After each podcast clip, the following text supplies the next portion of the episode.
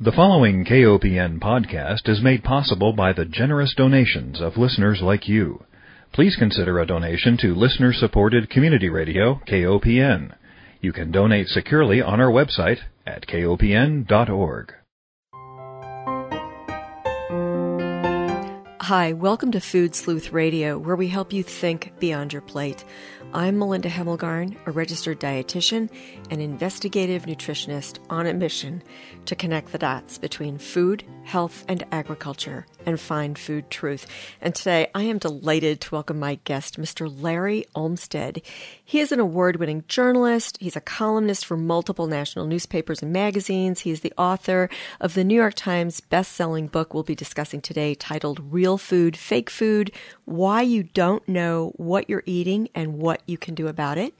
Mr. Olmsted has spent the past four years researching this topic, a journey that has led him to Japan, Alaska, Chile, Argentina, Scotland, and so forth, all across the United States and Canada as well. Most memorably and interesting to me, he once had dinner with the late, great Julia Child. He has skied with Chef Wolfgang Puck and was guest judge on Gordon Ramsay's TV series Master Chef. He is also certified as competition barbecue judge by the Kansas City Barbecue Society. That is a big deal. And he currently writes USAToday.com's weekly Great American Bites restaurant column. Welcome, Larry. Oh, thanks for having me. Pleasure. I've got to just touch on the fact that you had dinner with Julia Child. What was your takeaway from that experience? I was just sort of mesmerized. You know, I would be like, for uh, you know a basketball fan to eat with Michael Jordan or something. You know, exactly. It, um, growing up, she was the only real food icon before there was such a thing as a celebrity chef, and changed the way so many people cook. And I mean, I have more cookbooks than I can fit in my house, but hers is still like the go-to Bible. Exactly. Well, we need to talk about your excellent book, Real Food, Fake Food. It is a topic that is near and dear to my heart and has been for many years because I really dislike seeing consumers basically ripped off or taken advantage of when it comes to something as critical as their food. And I know there are certain policies that affect what we eat, but let's dive into this. You are mostly a travel writer and you've been recognized for your excellent travel writing. What got you interested in food? Well, I mean, I've been writing on travel for well over 20 years, and a lot of different aspects of travel, from golf and skiing to cultural museums. And, you know, people travel for a lot of different reasons. Some people like to decompress, go lay on the beach, read a book, and some people are active. But what they all have in common is they eat. usually three times a day, regardless of their other motivation for travel. So it, it just sort of goes with the territory. And when people go to Italy or go to Japan or or something like that, or go to the Caribbean, they they tend to eat at least some of the the local cuisine, and sort of you know it becomes part of the travel experience. And for me, it just I became more and more fascinated with it. And in this country, we've had a massive rising tide of interest in food. I mean, the the Food Network is turning 25 this year, and when they launched it, people said, "Oh, oh no, no one will ever watch TV shows about food all day." So it's a it's a much changed landscape, and as I dove more into it, it just became a bigger part of what I do. So, what was the first food that you became tipped off on that led you to believe that wait a second, what I've been eating isn't really what I thought it was? Well, there were really there were sort of two moments that came together to be the genesis of this book. And one of them was I was visiting Parma in Italy, which is the culinary epicenter of Italy, not a place most American tourists have high on their list like Florence or Rome, sort of like Lyon in, in France. You know, you go there if you're a foodie, but you might otherwise not. And I was visiting some of the producers there, and the name Parma is part of Parmigiano Reggiano, the most famous cheese in the world, as well as Prosciutto di Parma, which comes from there, and Parmalat, the big Italian agri giant, Barilla Pasta, the biggest pasta company in the world, all based in Parma. Huge food city. And I was visiting the dairies where they make the Parmigiano Reggiano, the king of cheeses, and fascinated. You know, they have all these rules how fresh the milk has to be, that the cows can't take any kind of drugs, the grass can't have pesticides. Very, very, very pure process that wowed me. And then the, the head of the dairy or the cheesemaker said to me, oh, you know, it's not like in your country. and I was sort of like, "What do you mean?" And he said, "Well, you know, you can sell anything there as Parmesan cheese. The rest of the world has to be this one meticulously made, basically licensed product." So that sort of made an impact because I realized well, what the low quality of, of this cheese that so many people in America eat, but it wasn't enough to sort of tip the meter because you can get real good Italian Parmigiano Reggiano in this country as well as really crappy fake Parmesan. But then I went to Japan and I tried the Kobe beef, which is probably the world's most famous red meat, sort of the Rolls Royce of red meat, and it's very, very different from what we have here in the U.S.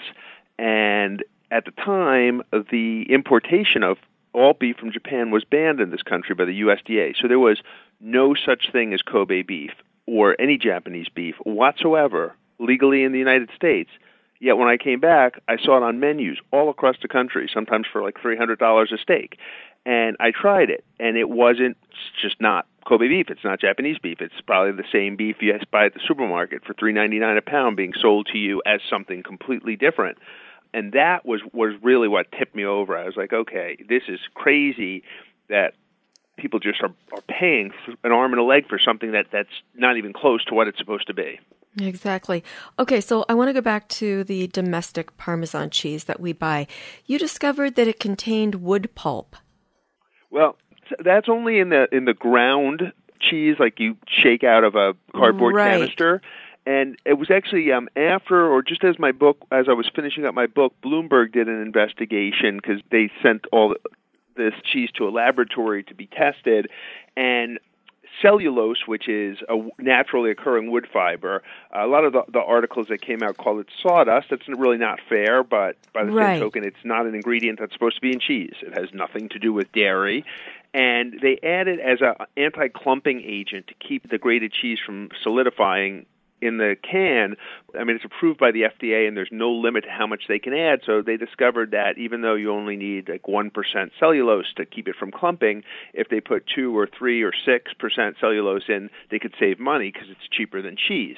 And so many companies did that. But to me, that's still a relatively small problem because anybody who cares about food and taste isn't going to buy grated Parmesan cheese. What I care about is when you go to the actual cheese case and you see a wedge of Parmesan cheese in the sort of fancy case and you buy it and it's still not Parmesan cheese. Right. What concerns me though is there are many populations, say inner city and rural populations that don't have a cheese case. They have only the stuff that comes in the can. And so when I read that one national brand was more than 20% wood pulp, yep. I thought, whoa, that is a great injustice, especially to population groups that don't have a choice. Even if they had the knowledge, they wouldn't have the choice. Do you want to identify that national brand? Actually, I'm not sure which one it was because it was in um, Bloomberg published the range of results but didn't attribute them. Oh. I think they said it was a store brand. I see. Okay. Well, that's a heads up for consumers that when and if you can buy Parmesan cheese, make sure you're getting it in a wedge and not already ground for you. I think that's good advice. You also have advice in your book to read ingredients and you describe, for example, fruit juice. Everybody has had, I think, this experience who's paid attention to the ingredient label. You know, you're going to the store, you're wanting to buy cranberry juice, maybe you want blueberry juice too, and you're finding that, oh, wait, when I read the label, I realize that it's mostly apple juice from China. Yeah, or white grape juice. So those apple juice and white grape juice are basically the the two cheapest commodity juices. And again, if you read the ingredients, you will see that because the FDA requires that the ingredients be listed in order of volume. So the first one would be apple juice or white grape juice. But what's crazy to me is they regulate the whole label, but they choose to only pay attention to the back. So you can put on the front of that bottle of juice, you can call it blueberry cranberry juice and show pictures of blueberries and cranberries. And any rational person who saw that would assume that it was a juice made of blueberry and cranberry, not a juice made of apples with 1% blueberry and 1% cranberry juice in it. There was a lawsuit I describe in my book where the, the Pommy, the juice company, which actually makes 100% pomegranate juice, and pomegranate's a very expensive fruit, sued a juice company owned by Coca-Cola because they were calling it like blueberry pomegranate and it had I don't know half of a percent of pomegranate juice or something in it and they actually won that case even though the law was probably on the side of the bad juice because it was deemed so misleading. Right. And it's crazy what often appears in the products that consumers have no idea. Exactly. And the good news for consumers is that at least we have that ingredient list. As you mentioned, I don't think so many of us understand that ingredients are listed in order of predominance. So when you're buying a food and the first ingredient would be, or if you're buying a juice and the first ingredient is apple juice, regardless of the pretty pictures on the cover, go with that ingredient label. And then there's also the percent juice, which is required by FDA so that you've got something that looks like juice that's called a juice drink.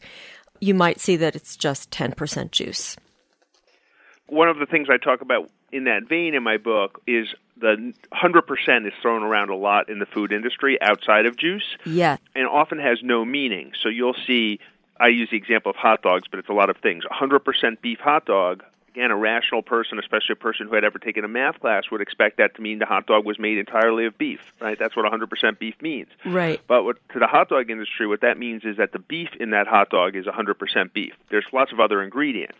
And it's very simple. If you flip the hot dogs over and you see a laundry list of ingredients besides beef, it's clearly not 100% beef, but that's legal. And there's a lot of products like that. And then there's also, while I think the ingredient list is a good thing and it's useful to consumers, there are ingredients that don't have to show up on there, or there's ingredients that can just be sort of obscured, like when it says may contain natural and artificial flavors and colorings. So that's thousands of possible FDA approved products, some of which are known to be dangerous and associated with being carcinogens, and you have no idea what, which ones of those products are in that. And, and sometimes you don't even know if they're in there at all because it says may contain one or more of the following. That, to me, that's not really an ingredient list. Right. Or you've got a proprietary blend where you have no idea then what's really in there. Exactly. And interestingly, going towards those kinds of hidden ingredients like spice mixes, for example. You also covered the issue of spices and how they can be cut. You described turmeric, for example, that contained corn. Yeah, the former commissioner of the FDA told me very simply that if there's any ingredient that's expensive, and you can take something that's less expensive and the consumer can't look at it and tell the difference, someone is going to substitute that. It's going to happen across the board all the time in every food category. So the more obtuse the food is to the eye, the easier it is to adulterate. And dried spices are a perfect example. When you go and you buy a, a shaker of oregano, and it has lawn clippings in it, which it, it does a, a surprisingly high percentage of the time, you have no idea because dried lawn clippings look like dried oregano. And I always like to use the example if you recall a couple of years ago, there was very high publicity story about this horse meat scandal in Europe. Yes and they were substituting horse meat for beef, but it wasn't that people were going into a restaurant and ordering a T-bone steak and getting horse. They were buying frozen lasagna in the supermarket and getting horse. Where if you took a frozen lasagna and cut it in half, quote unquote beef lasagna, this frozen gray meat, you can't tell whether that's goat or pork or beef or camel or zebra or horse you know it could be anything. And when and when you get things like that like bisques uh, anything heavily processed you just can't look at it and tell what it is. Right. So the horse scandal happened in europe. Do you have any reason to believe that those kinds of situations could be happening in the us as well? There are plenty of bad things happening in the us i, I don't think that's one of them simply because the usda regulates meat plants more heavily than most of the rest of our food supply is regulated. And over the years, there have been some efforts by private industry to start processing horse meat. And culturally, we're sort of yeah. averse to that as Americans. They do eat horse in parts of the world. There's certainly no no shortage of horses.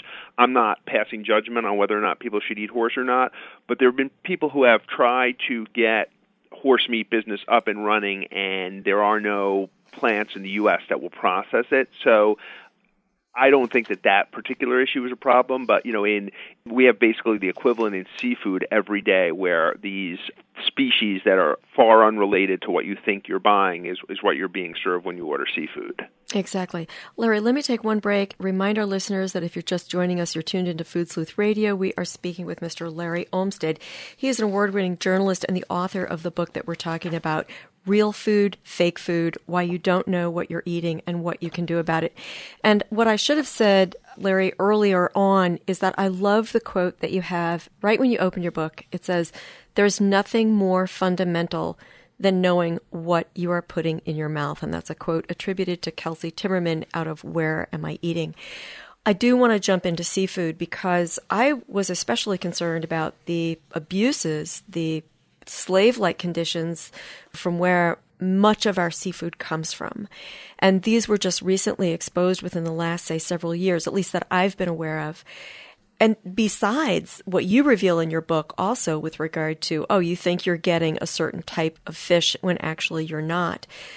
Tell me about your discovery about seafood fraud. What was the first experience and what else did you learn well i mean there's no one category of our food supply where fraud is more pervasive than seafood and it's not that people in the seafood industry are evil and people in the beef industry are, are wonderful. The main reason it goes back to what I said about being able to uh, visually identify your food.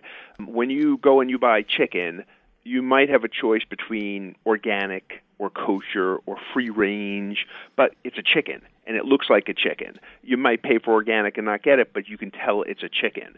But when it comes to seafood, there's about 500 widely commercial species in the United States, and there's thousands of species in, in the ocean, of which most people know basically what four or five look like a lobster, shrimp, salmon. Most of the fish we eat is whitefish. Most whitefish looks exactly the same once it's processed, and America does not have a tradition of eating whole fish the way you would have in Caribbean or Asian countries. So you go to the supermarket and you order a pound of red snapper fillets, and they can give you any whitefish fillet, and you won't know that it's not red snapper. And with red snapper, which is the most substituted fish, that happens more than 90% of the time nationwide, which is a almost all the time.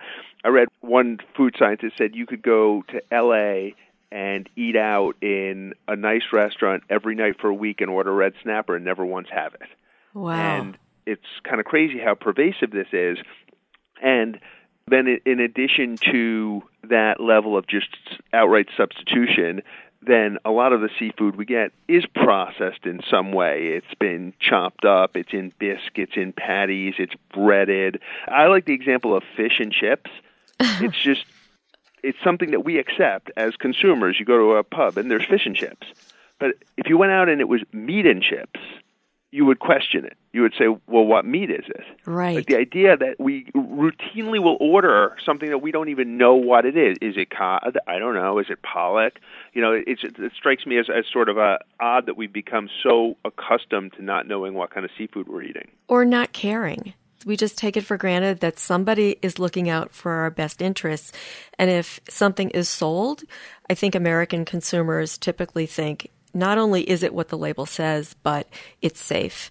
And you go through a whole chapter titled Fishy Fish, in which you talk about your dad and how he was really into talking about sushi. And then you talk about sushi fraud in the United States. Sushi seems to be very popular, increasingly popular, even in places like the Midwest where we, we are very far from the closest coast. What do you want our listeners to know about sushi? Well, probably the the number one comment I get after I do a signing or presentation or somebody who's read my book it says you ruined sushi for me. Yeah. and I, I want to just take a, a step back here and say you know that that was not really my intent and we jump right into a whole bunch of problems and negative things but and it, it doesn't sound like this if you're listening but I'm actually a, a big optimist and, you know, I call the book Real Food, Fake Food rather than Fake Food, Real Food. And I made a very conscientious decision on the order of the, of the words because I'm trying to view the glass as half full rather than half empty. And I started from a perspective of travel, interested in these delicious real foods. I mean, great seafood and great Kobe beef and great cheese and great olive oil and all these things. And what I later discovered, because I started from a perspective of taste, is that the real foods not only taste better, but in almost every case, they're better for you, which is just sort of a wonderful fringe benefit of them. And that's the thing with sushi. If I I love sushi personally. If I go to, to Tokyo tomorrow, I'm going to eat sushi every day. But in this country, I eat virtually no sushi anymore because I know about it now, and it is. I said that seafood is probably the largest fraud category in our food supply. Within seafood, sushi is by far the worst niche. Studies, they're stunning. Uh, in cities the size of New York and LA, scientists struggle to find a single sushi restaurant that serves what it claims to on its menu. Wow. Gosh, that's amazing. Well, we just have 30 minutes and I feel like I'm jumping around with this book, but I think that true to your point about being an optimist and focusing on real food, in the conclusion of your book, you do tell us to eat less processed food. The more processing there is, the more likely we are to find fraudulent or adulterated ingredients. But I do want to talk about olive oil because it's something that I, as a dietitian, of course, recommend olive oil. The Mediterranean diet has received all kinds of kudos we go to the supermarket, we think we're buying a healthy oil for our family, and we pay top dollar for olive oil compared to, say, corn oil or vegetable oil. And then we find out, oh, wait, this might not be 100% olive oil. How do we know what we're buying? Well, fortunately, the olive oil landscape has gotten slightly better even since I wrote the book. In the early research, especially if you look back at studies done, you know, 10 plus years ago, the fraud rates or, or mislabeling rates for olive oil, stuff being labeled extra virgin that did not qualify to meet the legal standard for extra virgin, were often in the 70 plus percent range and now it's more around 50% in more recent studies, not just in the U.S. but in Europe. Because somebody, olive oil is the most frequently studied food fraud topic. So there's somebody's always doing a study on it. It shows up more in the literature of food fraud than any other product. And in this country, it's gotten the most attention. 60 Minutes did a big segment on it. Uh, there's a whole book written about it called Extra Virginity. That's really right. interesting. So olive oil has had sort of the light shown on it and been forced to clean up its act. And also, like a lot of other artisan food industries, I mean, olive oil is a great product. So there's people who want to passionately make it well and sell it well, and they have risen given the opportunity of the big supermarket brands not doing as good a job.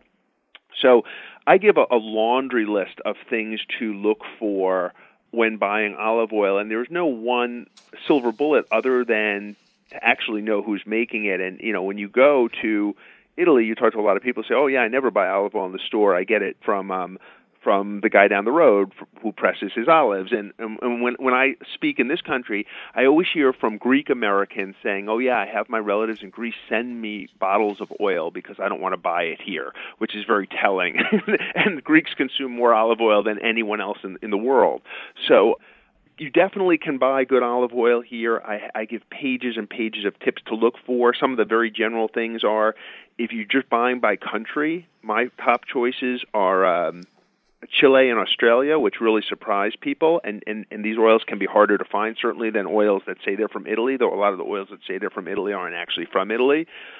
California is much safer than, in my opinion, than European oil, you know, and they're more readily available now than they've ever been. So there are definitely ways to buy good oil, but the, the, the best thing about olive oil is once you've had really good olive oil, you just know it. You you won't you can smell it, you can taste it, and it's shocking to me how many people, especially people who consider themselves foodies, have never had really good olive oil. And I, I've done tastings. I did a tasting with a signing with a gourmet store in Ann Arbor, Michigan. And the people who come to hear me talk generally are interested in food. And one after another, they said, "Wow, I've never tasted anything like that." But that's what olive oil is supposed to taste like. Mm. Well, I do want to put a plug in not only for your book, but for your website, realfoodfakefood.com, because you have a compilation of press articles that have taken deep dives into these kinds of topics. I specifically went to the National Consumers League because I was very interested in olive oil. And I was really surprised to see Trader Joe's organic olive oil listed as one of one of the varieties that we could trust. Yeah, I mean, I personally don't shop at Trader Joe's not because of any animosity. I just don't have one anywhere near where I live. Right. And I I know they sort of have a reputation for excelling at some products and not others. The one that I do am a little more familiar with that's sort of nationally distributed is, is Whole Foods 365 brand, mm-hmm. and they have they, they're um three they're they're which is sort of ironically it's like their lower price brand, but that particular label is made for them by a, a single estate producer in in Italy, or at least was the last time I looked into it, and and is a very good oil for the money and and pretty reliable too. That's great to know. We could dive into many more topics. We just have a few minutes left, so I want to turn the ball over to you. Is there something in this book or something that you want our listeners to know that I have failed to bring forth?